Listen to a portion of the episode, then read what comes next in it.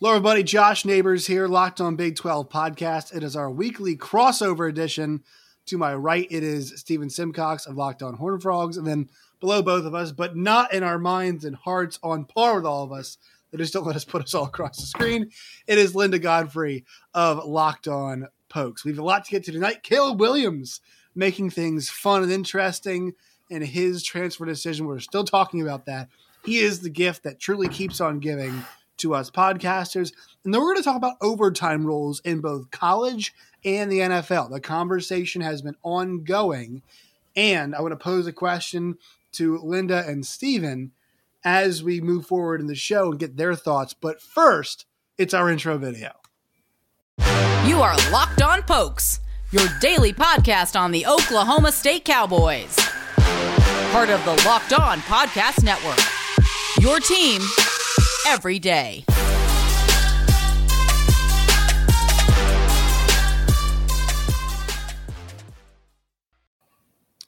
right, uh, welcome into the Sadness Factory. Uh, this is because um, Stephen's T C Horned Frogs are getting curb stomped by Texas. My Washington Wizards blew a thirty-plus point lead tonight to the very shorthanded Clippers. No Paul George, no Kawhi Leonard. Um, and the Missouri Tigers came up just short, fifty-five fifty-four. Against number one team in the country. And you might say, Josh, you should be happy, but they suck overall. So can't be too pleased. Linda's not too upset. Linda, you're not too upset about anything I'm, besides your Twitter conversations tonight, which we'll get to.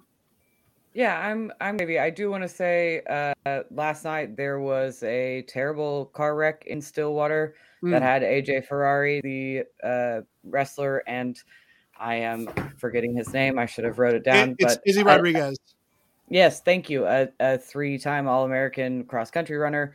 And then Casey Dunn pulling, he didn't know who, you know, out of a flaming car. So thankfully everything seems like it's going to be okay. But just thoughts and prayers out to everything, all those families that are dealing with that. Yeah, really, really tough story to see. It was developing last night. And what a weird moment and a great moment, the fact that it was Casey Dunn, offensive coordinator um, for the Pokes, that pulled – both Ferrari, and I, I don't know if he pulled Rodriguez out, but I know at least he pulled A J Ferrari, who, if you guys have not seen this kid, this is actually a pretty good time to check him out. Um, this kid is destined for a, and luckily we hope he still is, an amazing career in either professional wrestling or um, some kind of amateur wrestling, maybe in the Olympics, or in some kind of combat sport that he chooses. He is an amazing wrestler. Linda, you can speak to this. I mean, what is uh, reigning national champion at one hundred seventy-seven, seventy, one hundred ninety-seven pounds, I believe.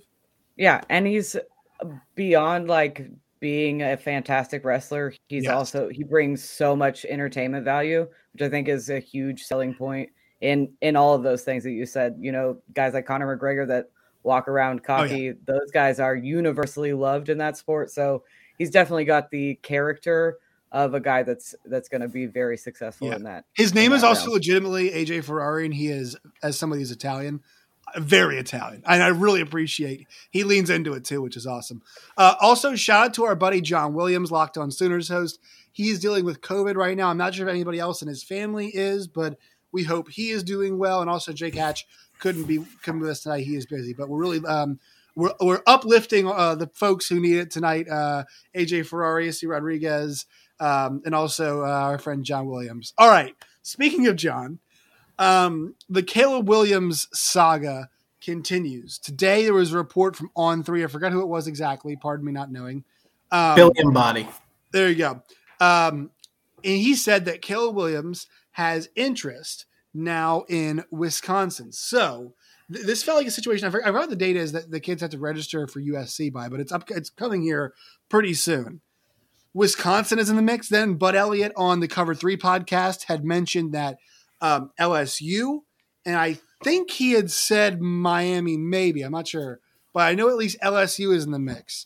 So, friends, this now becomes a really interesting conversation because it feels like things are opening up. Uh, uh, Stephen, I'll, I'll pitch it to you here and say, are we just setting up? Is this just still that posturing that's continuing to get him a better deal overall, or deals plural, I should say, Uh, at U S C, or is there really something going on here in your opinion? No, I think we're at the point now where it's safe to say there's something going on. Now, he could still definitely end up at U S C, but If this was a slam dunk, just go reunite with your old coach, get back on the West Coast, play in the Pac twelve, uh, I think it would be a done deal by now. And I, I can't imagine, like, I don't know what this, here's the odd thing about in name, image, and likeness, right? Like, there's no salary cap like the N F L. So it's really hard to say, like, this is the best offer that U S C could give, because I guess they could at this point say, okay, we'll throw another sponsor in here, or we'll give you X, Y, and Z. I feel like, though, they've sort of said their piece. Caleb knows what's going on there. He's familiar with the coaching staff. He knows what to expect at U S C. So as this continues to linger, is he looking for greener pastures? Now, Wisconsin, I think, from a football perspective, would make some sense. Like, geographically, culturally, I would be surprised by that, just because, you know, I don't know. I mean, I know he's a West Coast kid and he was at O U. It just seems weird that he would go the Big Ten route. Um, if it truly is just about name, image, and likeness, and they're the team that's willing to offer the most, then good for them. I would think from that perspective, L S U would probably have, you know, the, the most enticing offer and the best resources if you wanted to go uh, to the S E C. But no, I feel like something's going on here. I really thought that he would follow in Riley's footsteps. And, I mean, it would make some sense. The Pac twelve is struggling. He could inject some energy into that uh, conference and that university. And it feels like something is getting held up here. So I think the options are still open. And, uh, yeah, I would say if if U S C is the favorite, it's probably leaning more towards like fifty percent than seventy-five or eighty percent like it looked like a couple weeks ago. So, Linda, I want to ask you about this, because this, when I thought Wisconsin, I immediately thought of Russell Wilson. And if you go back and think about what sold Russell Wilson, he was pretty he was pretty open about it. He's like, they brought the offensive line in. Um, now, I don't think it's, it's – I'm not sure it's as good as it used to be, but still, Wisconsin football is Wisconsin football. What's interesting about this Wisconsin team was that, if you guys remember at the beginning of the year, the whole thing about Graham Mertz was that Graham Mertz was going to help bring this offense – into the twenty-first century. They'd never had a quarterback like Graham Mertz for, and to some extent, that was true. Now, he was a complete disaster, but Caleb Williams is a guy who brings multiple talents in different areas, much like Russell Wilson did. Not as much of a risk taker, uh, um, Russell Wilson, as opposed to Caleb Williams, but this is kind of what I thought. Linda, am I on the right track here? That, that was a really awesome Wisconsin offense with a bunch of NFLers on it, but kind of not a good... Uh, kind of a, a potential lookalike here in that sense.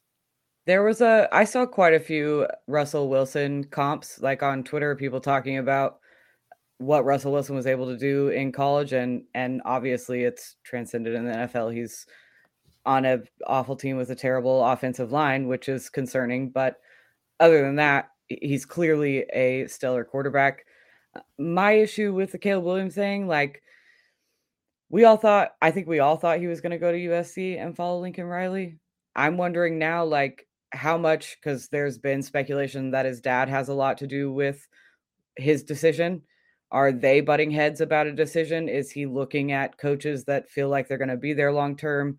How much of getting burned at O U affects? Because, you know, like, we, I'm going to be the one that supports the kid this time. Sorry uh, for taking the role, but I just, I have to think it's more about, it's got to be more than about money right now with how long it's taken for him to make a decision. I, I feel like he is maybe actually weighing some decisions. Yeah, I think, you know, and look, as the, as the resident, like, you guys are not old, but like as the resident youngest person here, um, you know, Watch I'm your mouth. Yeah, I'm, no, I'm the, I am the youngest person here. That, that is factual. As the resident youngest person here, you know, I go back and think about myself at that age. Why, I, while I need some time to make a decision, everybody's different, but usually at this point in time, you have a decision made. And also, the reason why I would say this, and it's a good point you made, a lot of kids make this choice in a shorter amount of time. Now, I know he is a special example, a special case, but do we think like the Arch Manning thing is going to be this long, drawn-out saga? I mean, the kid, it's not a saga at this point because the kid's what? He's fifteen, sixteen years old. So, like, he's just a high school at this point. And options are presenting themselves. But, you know, I know recruitments go on like this all the time. But for him, I am, you know, I'm super pro player. But there becomes a certain point where it feels like they're they're taking this a bit too far. I am all for getting as many good offers as possible. But could this have not happened a little bit earlier in the process, right? Could we not have been facilitating things a bit earlier on? Now to the point where I feel like they're up against the clock here with getting them into class. And also, I don't necessarily think it's a good look that some of these schools are in session, some of these guys are in class, some of these guys are in uh, weight room type situations. I know it's not, life's not fair, but some of these teams are already starting to build some chemistry and starting to come together and starting to do some of these things. Not an excellent look if you come in a little bit later. The hotshot quarterback says, "Hey, fellas, I'm here. Good to see you guys. How are the first two weeks of class? Y'all y'all have fun? You guys have fun starting classes and whatnot?" Steven, am I, am I a little off here? Because you know me, I'm pretty p- pro player, but are we hitting a point now where it's become, all right, it's, all right you, you got to, I appreciate the content, man, but like we got to start making a choice here soon. Yeah, I mean, I see what you mean. I think the disconnect here is, so these guys are supposed to be student athletes, but obviously like Caleb Williams is majoring in football. Like he's going to be at whatever school he's at for two more years. Then he's looking to go to the N F L. I think another loophole I heard about today is, so, and I'm not singling this guy out. I just, this is what I know. So I'm going to use him as an example.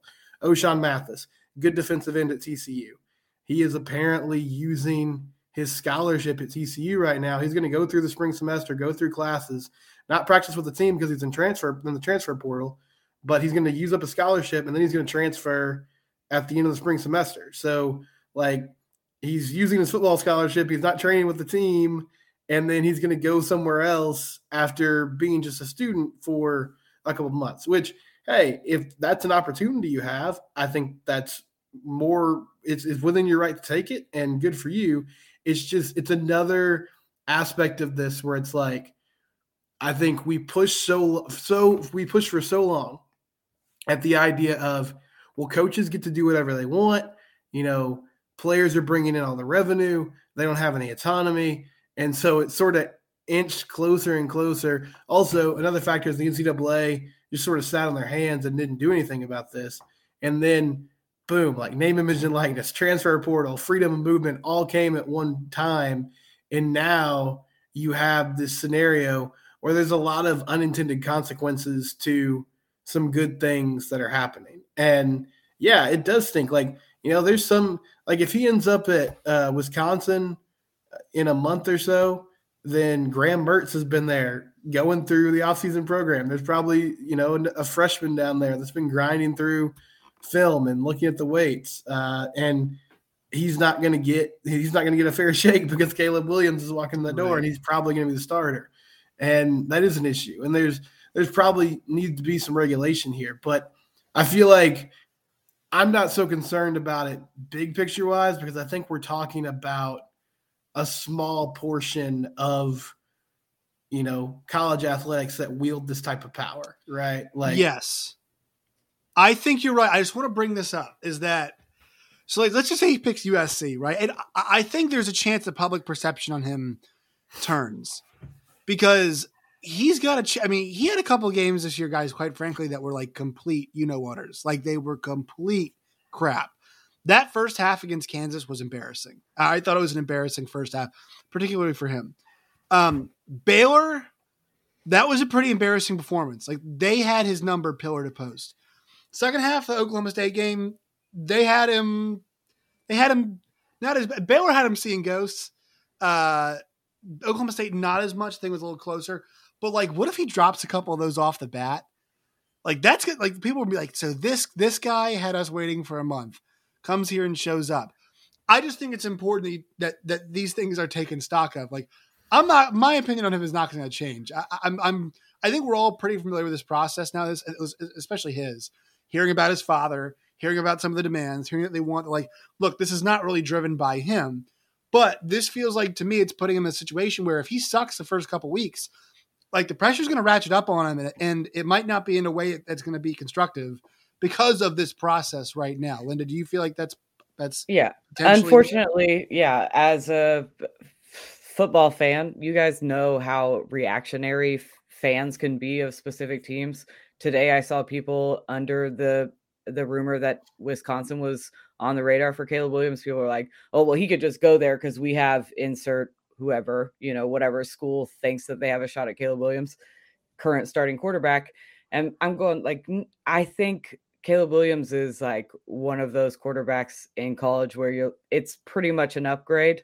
I mean, if you've got Alabama and Ohio State, very, are the only two.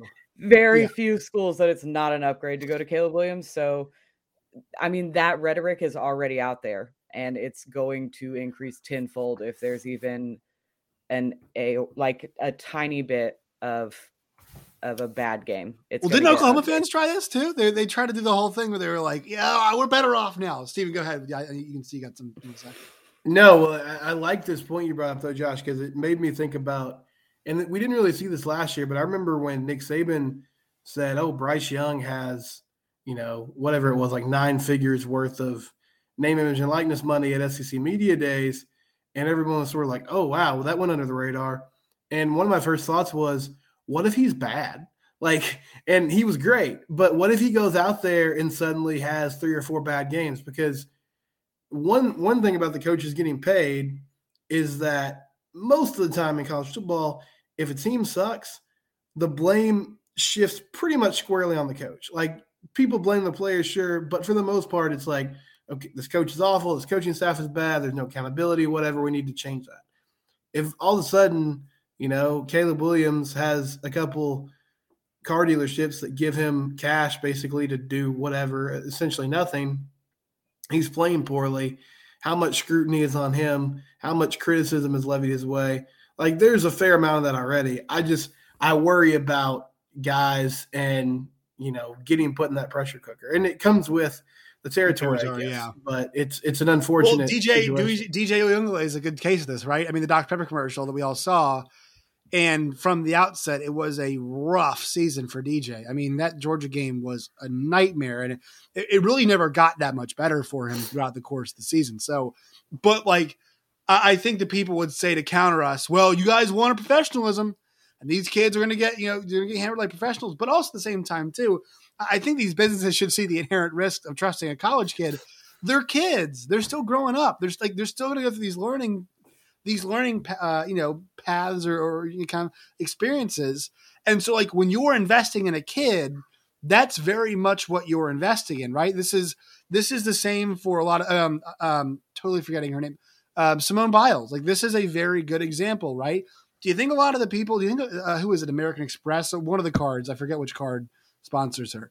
Do you think they were thrilled when she was sitting out in the Olympics and, and, and, was going through that, you know, that kind of mental strife that she was going through? No, they they probably weren't. But like, you have to show some some compassion. And there were a lot of people out there who were hammering her for that stuff. It was it was people pretty awful to like see. That.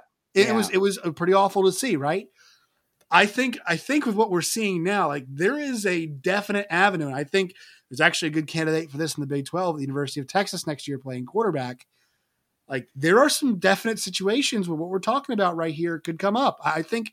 I think you're spot on, Steven. I, I just I hadn't even thought of situations like that when we started this conversation, but now I'm thinking like, you know, what what is the appropriate line of scrutiny for somebody who is between the ages of eighteen and twenty-two or even twenty-three, twenty-four?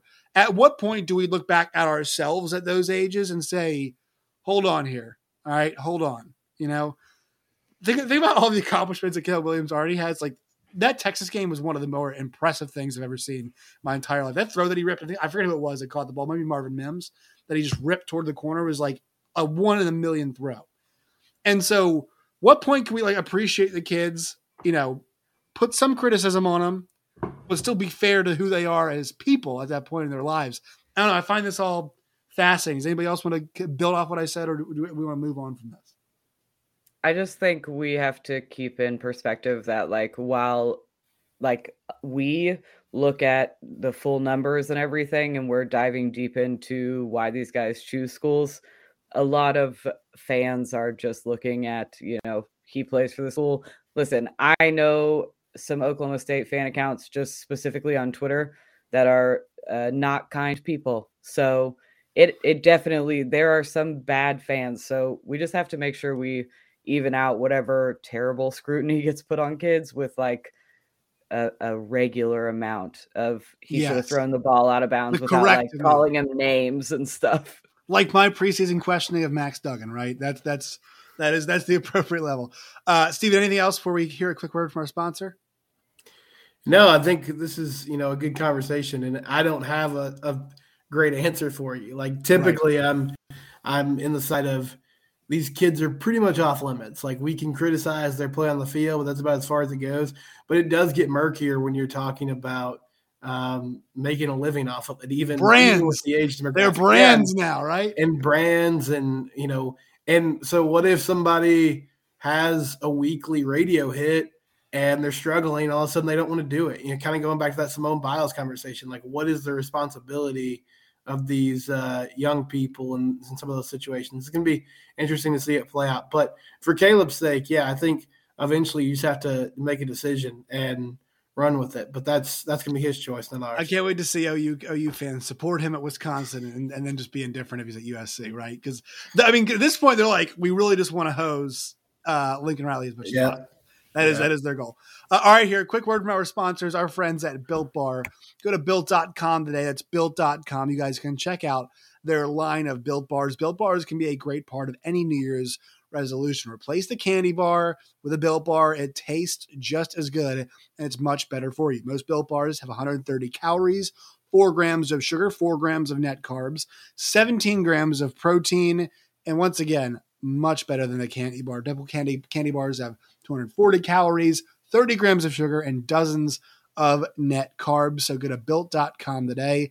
That's built dot com. You guys can check their extensive line of Built Bars that they've got right now. Use the promo code lock fifteen, L O C K E D one five, L O C K E D one five, lock fifteen for fifteen percent off at built dot com today. All right, so we're coming off the heels of a uh, magical weekend of playoff N F L playoff football.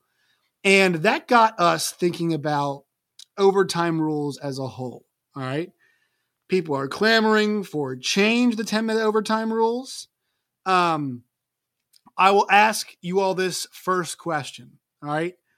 Which current format do you like more? The N F L overtime or the college overtime? Let, and let me, let me set this up further. Current, for those who don't know, current pro, I'm sure most of you do, current pro overtime is a coin toss. All right. Whoever wins the coin toss will usually receive. If the team that receives scores a field goal, the other team is going to get the ball, the chance to continue on, tie, win the game, whatever. Uh, if that team who receives the ball scores a touchdown, the game is over. It is, it is, it's, it is, it's the end of the contest. All right. In the N F L, I believe if you hit the first overtime ending, correct me if I'm wrong, do they reset or do they continue play where they are? Do we know on this? Uh, I think. Sorry, they, what's the question? Once they hit the end of the ten minute overtime period, do they continue from where they are or do they reset?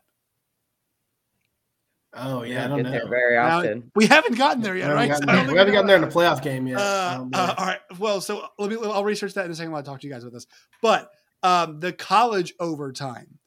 We all know this pretty well. Each team gets the ball on the twenty-five yard line. It's also determined who gets the ball first by a coin toss. Um, if you go to a second overtime, you are required to go for two after a score. If we reach a third overtime, it just becomes rock'em sock'em robots. You get a two-point conversion, you get a two-point conversion, you get a two-point conversion. Now, so Linda, I'll go to you first on this. Which one do you would you currently prefer? College or pro? Because actually there, there was an argument for both, I think, with the each team actually getting the ball in college. I'm, I think college is, I prefer college. That's the easy Why? answer. Why? Be, okay. So specifically this weekend when the Bills and the Chiefs played and they went to overtime, the argument for the Chiefs winning that game all weekend long has been that defense wins championships. Well, the defense didn't win the Chiefs shit, pardon my French. The defense didn't, couldn't stop the Bills either. My proposal is that we play a game of horse with the kickers and they just keep backing up until one of them misses. And, and then we just move on, or the head coach's race. uh, I do have a a um a rule. So rule on this. All right, so um, the captain who lost the first overtime coin toss will either choose to possess or the ball. Let's see. Hold on, that's not what I wanted in the end here. Uh, oh, the same rules apply at the end of the second and fourth regulation time periods. All right, so basically they just reset. Oh, they reset after two is what I'm seeing right here. If the score is still tied at the end of an overtime period, or if the second team's initial possession has not ended, the teams will play another overtime period. Play will continue regardless of how many overtime periods are needed for the winner to be determined. Um, I think it's the same thing. All right. They said t- second and fourth overtimes, they switch. We haven't reached this point yet, so let's just presume there's no, there's nothing after this. Let's just talk about the one overtime that we do have right now. Steven, where do you come down on this? Okay, I'm going to shock you guys, and this is not me being like Skip Bayless, and I'm kind of scared because I think Linda's more passionate about this than I am, but I'm a fan of N F L overtime, and I'll tell you why. Like, college, like the college thing is not football. You put the ball at the twenty-five-yard line, you're practically in the red zone. I realize people like that both teams get the ball, but I just think there's too many college overtimes where you we, you know we saw A and M and L S U a couple of years ago that went to seven O Ts, which was it sort of entertaining? Yeah, it was. By the end of it, I just kind of wanted Jimbo and Edo to fight at midfield, but it was also like, okay, let's just get to the end of this. You know, we saw Kentucky and Arkansas years ago. What was the game this year? Was it Penn State and Illinois that went to like yeah, ten overtime? It was just stupid. It was back and forth action. It was just back and forth. I, I get that people are mad about the way that game ended on Sunday, but keep them out of the end zone, Buffalo. Like keep like they can kick a field goal, but keep them out of the end zone. I know that's more. I know that's difficult. It's Patrick Mahomes. It's Travis Kelce. It's Tyreek Hill. But like you had, they had the ball with thirteen seconds, and you couldn't keep them from getting to field goal range. Then you couldn't keep them out of the end zone. You deserve to lose the football game. I'm sorry Josh Allen didn't get to touch the ball. I love it. He is like a robot with just a rocket arm, and he's just running around. He's a, he's built like a tank. But, I mean, I, I don't think it's unreasonable to say if you can't keep that team out of the end zone on the first possession, that ends the ball game. And I feel like it keeps us from a lot of gimmicky finishes. But then that means, if okay, in playoff football, eleven overtimes, ten of them have been decided because of a coin toss, seven of which were decided on the first drive. That's over that is sixty percent true. Finishes in the playoffs. I'm not saying like for regular season, I don't give a shit. Tie, do whatever you want. I don't care. Right. In playoff football, the teams are so evenly matched. It's absolutely unfair. Both defenses could not stop anything from happening. If Josh Allen and the Bills win that coin toss, the Bills win that game, period. I don't think there's any argument against it. Sure, don't do don't do extra points. Skip extra points altogether in overtime. You have to get a two-point conversion. If you don't, other team gets a chance. If they get the two-point conversion, they win. Go back and forth that way. Still have to go to the length of the field. You know, full kickoffs, I don't care.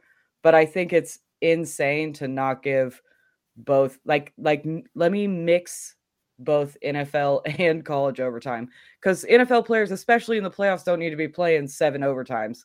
They're they gonna don't. have to play again, especially know, now we've added the I game get that now we've added I get the game the safety, we added the playoff round. I get the safety concerns, but from a the N F L is an entertainment business, and from an entertainment standpoint, as soon as the Chiefs won that coin toss, they turned the game off. It was over. I knew they were going to score a touchdown. There was no point to finish the game. From an so, entertainment standpoint, I think it's bad. I'm that exact point I was going to make. That was the exact thing I was going to say. And I, I, I think about this too when I think about other sports as well, right? You got to think about it from an entertainment product, uh, product standpoint. I cover baseball. The designated hitter, right? We do not need pitchers out there hitting. It makes no sense. So that is why we need a D H, because it is somebody else out there who, you know, who, who deserves to be out there doing what they do, should do professionally.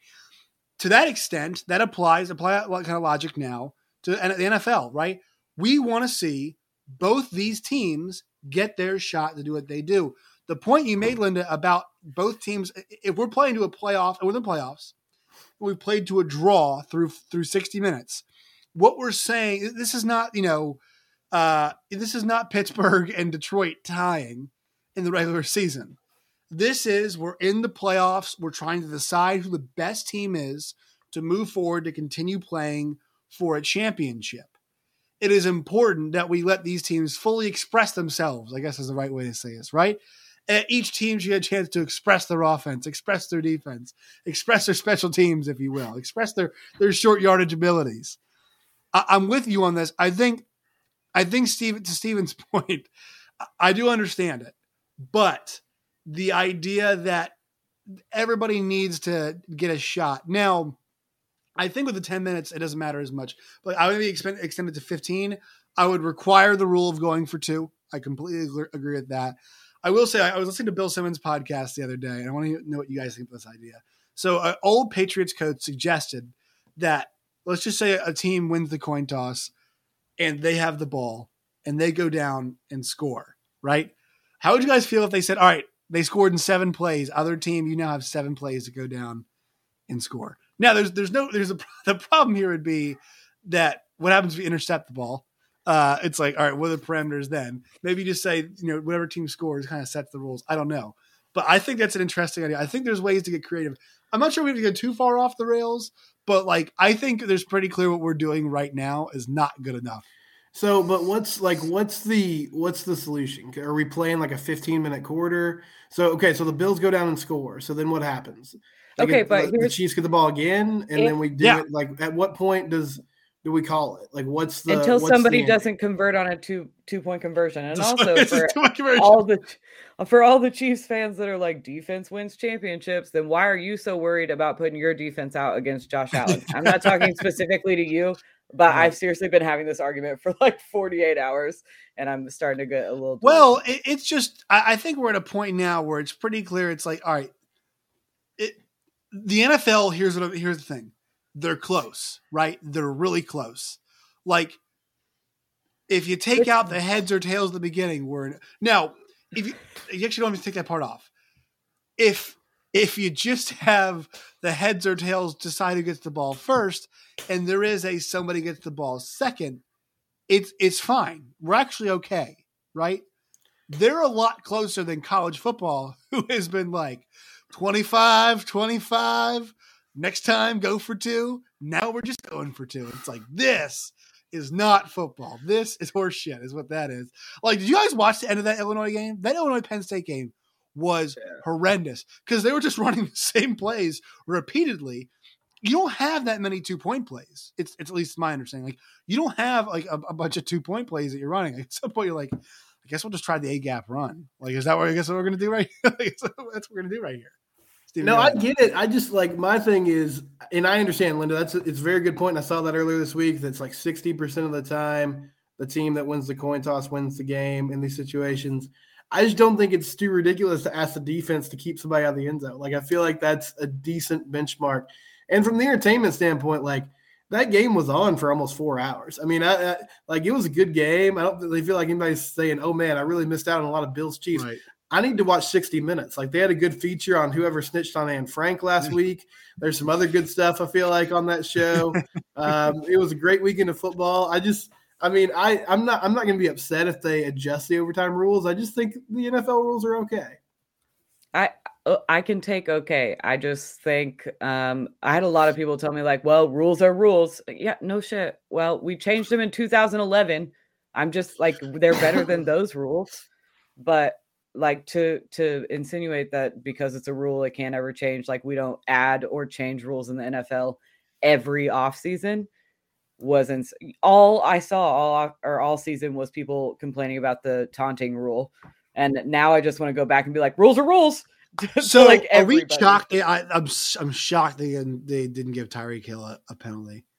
Yeah, wild. Like giving the peace sign to a guy that is ahead of you is a hundred. No, I'm one hundred percent okay with you, but like it is one hundred ten percent taunting. Like that, taunting. Like that has been taunting all season long. Once again, as a Chiefs better, not upset, not not mad. They didn't they didn't call that. Um, but yeah, that was, that, that was, that was an interesting move by Tyreek Hill. So to the, to the, to the, to the, oh, go ahead. Go ahead, Linda. I just want to say to Steven that I agree that the defense, like, I'm not saying that the defense didn't blow the game. I just also can acknowledge that the overtime rules, in my opinion, are trash. No, I get it. I just, I feel like it's all like it's, it's an imperfect system. So if you're asking me, which one does it better? I think it's the N F L, but I'm like, I'm fine with giving the Bills another shot to have the football. All right, so yeah, because I that's one thing that's like it's an imperfect. It's going to be imperfect anyway, I guess, any way you look at it. But like it could be functionally fine if we just change the rule and say, all right, you get a chance to respond. You know what I mean? Like whatever happens with the offense, the the team that was on defense first gets a chance to respond. That's how it's going to work. College, on the other hand, like messy. So a couple things. I understand not wanting a seven overtime game. The the number of occurrences that we're getting these games, like like I wouldn't actually consider Illinois versus Penn State a true seven overtime game, whatever it was, because they were just exchanging two point plays. Yeah. So at what point is like it's not really like it's not really a full game. Carolina and Tech a couple of years, North Carolina, Virginia Tech, um, did this a couple of years ago. I think they got to five or six. I forgot what theirs was. I think there's a number for me, but what I would say is to make sure we don't re- reach that number is I would go from the forty and the forty. That's what I would do. And at the certain at a certain point, okay, maybe we go from, you know, let's just say we're three or four overtimes in. Maybe we go from the fifteen to the fifteen and it's like third down or second down, right? You know what I mean? You know, if if because it does reach a certain point where I, I'm not comfortable putting unpaid labor out in the field for a, you know, L S U L S U A and M can't happen again. No, right? I like that. And I think like putting my, one of my issues with college is you're automatically in field goal range. So it's like, yeah, you, exactly. you have to work to not be able to at least score a point. And I know college kickers, as Linda knows very well, it that's always an adventure, and a forty-two yard field goal is not, kickers, is not a gimme. Um, and I do think like, yeah, maybe, maybe the solution is you get to the second or third overtime and it's, you can't kick anymore. It's, okay, we start at the twenty-five, you have to score a touchdown, and you have to go for it on fourth down. Um, but I feel like there's a way to make it shorter without going to basically penalty kicks, which is what they're essentially is, doing in now. That is effectively – but here's – but once again, the reason why – this is the problem with colleges versus penalty kicks. It doesn't end the game. It actually doesn't end the game. Yeah. Most of, more time, it didn't end the game this year in mm-hmm. that situation when we actually saw it. It, like, it, it didn't really accomplish – because penalty kicks, it eventually does end the game, right? We, it, it's not that taxing. We can't have soccer players out there into the one hundred fiftieth minute running around like, you know, because you're not playing soccer at this point, you're just surviving.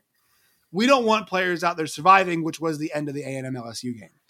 So, and I, I to your point, the forty-yard line, forty-five, forty-yard line to me feels pretty fair. That does put you in range of like, five percent maybe of F P S kickers, right? On a nice day, on a good day, maybe if you're lucky. So, Linda, what are your thoughts about how college should be rearranged? Yeah, I like backing it up a little bit. I think twenty-five is probably giving uh, given a little bit too much to the uh, winner of the coin toss, you know, just like right out of the gate. Right. forty yards back gives you a chance to set up more plays. It's I think it's a much more variable distance in terms of like what can happen to get into the end zone. And like you said, like college kickers are never a guarantee, uh, but twenty-five, twenty-five out, you know, close thirty and in, that feels pretty safe. thirty-two in for college kickers is usually pretty safe. Anything forty plus, you're looking at potential disaster. So it's an easy way to take that uh option out of it for for coaches. All right, one more quick word from our sponsors here before we wrap up the show. Today's show is brought to you all by NetSuite from Oracle. Uh guys, this is it. This is the putt to win the tournament. If you sink it, the championship is yours, but you're on your backswing, your hat falls over your eyes. Is this how you're running your business? I hope not. That'd be really bad if it was. Uh, switch to NetSuite by Oracle. Over twenty-eight thousand businesses already use NetSuite for the new year. They are offering a new financing program for those ready to upgrade at netsuite.com slash lock. That's netsuite.com slash L O C K E D. Once again, head to netsuite.com slash lock for the special one-of-a-kind financing Uh, offer right now. Once again, netsuite.com slash lock. All right, we're going to talk basketball, but we're, we're kind of out of time at this point. Um, you know, we, we just, we can't help it. We love football. We're, we're football junkies here on this show. Uh, all right. To, to wrap up, Stephen, give us your championship weekend picks in the N F L. Who is going to be playing in the Super Bowl? Ooh, yeah. I'm going to take uh, Chiefs Niners. You know, I really like Cincinnati, and I'd love to see Joe Burrow get in. I just can't see that Bengals offensive line uh, holding up the way it did against Tennessee and them pulling off another victory. And uh, San Francisco, it'll be interesting. I, I want to see Kyle Shanahan in that running game against a team that can really stop the run. But, yeah, I like uh, I like San Fran. They just kind of feel like a team of destiny right now. Uh, Linda, go ahead. If San Fran wins, it's just like the nail in the coffin of quarterback, or that wins are a quarterback stat with Jimmy G at the helm. But um, I'm taking. He did make some big throws. He did make some big throws, to his credit. Okay, the uh, take. Uh, I'm taking the Rams. I love Matthew Stafford. I'm all for the redemption arc, and uh, I I can't in good faith pick the Chiefs because I'm a Broncos fan. So it's Joe Burrow and Evan McPherson, baby. Uh, road game for the uh, Rams again at home, which will be great for them. They'll really enjoy that. Um, I'm conflicted here too because I'm I don't want to say any more Jackson Mahomes stuff. Uh, I'm, just, I'm I'm like the rest of Twitter. We're over it. We're just really over it. Um, I think Patrick Mahomes might be over it too. So I'm cheering for Joe Burrow. The Chiefs are like just an absolute freaking machine. I've been saying this for weeks. Even even after the Bengals game, I was like, look, this is this feels like the team to me. On the N F C side, I should tell you guys something real fast. Like, people always say this game, this game comes down to blocking, tackling. San Francisco is like anytime, anywhere, any place will be tougher than you. We don't care what the weather is. They they are the toughest sons of bitches I've ever seen in my life. Like that game in the in the snow. I mean, I'm sure you guys saw this Rodgers quote that's been circulating around, where he said a couple years ago after they lost, we'd love to get one of these at home, right? We'd love to get one of these fifteen degree weather. It's a bit different. Turns out it's not. Trent Williams just running folks over. Absolutely love it. Jimmy G, like you guys tell they can actually, they actually do believe in him. There is a, there's a certain belief in like Robbie Gold being like, you're a legend, man. You're a legend. It's just like, no, Robbie, you're the legend, but still we appreciate you telling Jimmy G that. That there is a certain belief level there with, with, with them and with G, and Jimmy G. And I actually think he's pretty tough. Like that drive, I mean, he he kind of just got nutted up and got it done. Like I think, lack of a better term, right? I mean, well, as someone who is also incredibly handsome and bad at their job, I respect and admire Jimmy G. We're in this together, brother. All right, uh, Stephen, where can people find you? Oh, so for me, it's 49ers, and it's um, I, I want Stafford, but it's gonna be 49ers versus the Chiefs rematch. Uh, all right, I'm okay, writing it down. I'm writing it down. We're going to revisit it. I'm, I'm going to bet on the Rams because I want Matt Stafford to win really badly, but Shanahan owns his number, McVay's number right now. All right, uh, Stephen, where can people find you and your work and all of its variety? At Simcox Stephen on Twitter, show us at Locked On T C U. And, yeah, well, I'm glad we didn't talk basketball. We'll discuss T C U blowing a tire against Texas on Tuesday night at some point. Uh, and the, the show is Locked On Horned Frogs. Thank you, as always, Josh, for letting us plug. Yes, Linda. Uh, you can find me on Twitter at Lindellians. I promise I'm not always this aggressive, and it's uh, Locked like On Pokes on all your podcasts. We like it when you're this aggressive. This like, is like a, the most rogue group of the that, Locked On. That's what makes you. This is this yeah. is the rogue group. Yes, this this is the off the tracks group. It's great. Uh, all right, you guys can find me on Twitter at L O Big twelve. It's like, that's the show. You can find me personally at Josh Neighbors underscore. You can find us on YouTube and wherever you guys get your podcasts. Just look up Locked On Big twelve, please.